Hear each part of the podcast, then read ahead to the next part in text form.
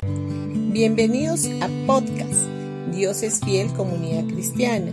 Los invitamos a escuchar el mensaje de hoy. Hola familia, hoy día miércoles 23 de marzo. El día de ayer dijimos que el diablo utilizó el engaño para tentar a Adán y a Eva a pecar contra Dios. Ellos eran los que tenían toda la autoridad, y la razón por la que Satanás tuvo que hacerlo de esta manera fue porque él no tenía poder para venir contra Dios. Hay tanto que podríamos profundizar en este tema, pero nos faltaría más tiempo. Pero uno de los puntos principales que deseo enfatizar es que cuando hablamos de la autoridad del creyente, tú tienes que reconocer que Satanás tiene cero poder y autoridad sobre tu vida. Él es un enemigo derrotado. Su único poder es venir contra ti con mentiras y engaño. Si tu vida está siendo destruida, tú puedes decir, Satanás es el que está disparándome todos estos dardos.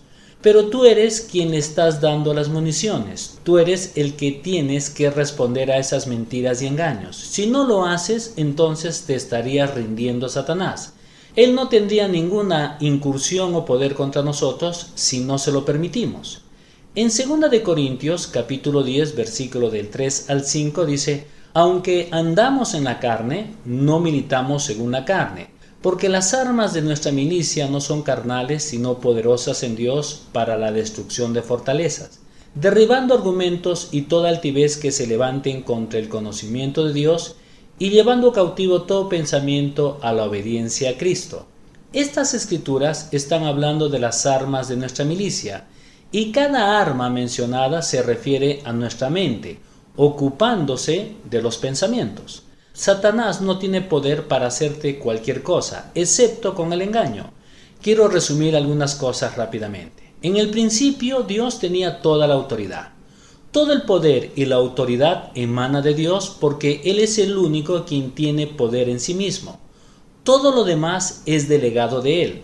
Cuando Él creó los cielos y la tierra, Él tenía todo el poder y la autoridad. En Génesis capítulo 1 versículo 26, cuando Dios creó a Adán y a Eva, Él dijo que tengan dominio sobre toda la tierra. Ahora, pongamos este versículo junto al Salmo 115 versículo 16, que dice, los cielos pertenecen al Señor, pero Él ha dado la tierra a toda la humanidad o al hombre. Dios era el dueño de todo por derecho, por ser el creador, pero Él le dio dominio y autoridad sobre toda la tierra a los seres humanos. Satanás nunca ha tenido el derecho ni el poder de gobernar sobre esta tierra. Él tomó a través del engaño, haciendo que el hombre pecara.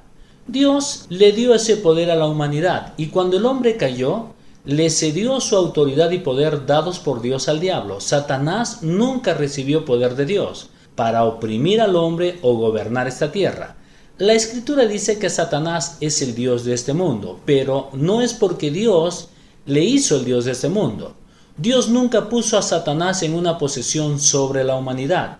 Él le dio a la humanidad todo el dominio y la autoridad sobre esta tierra.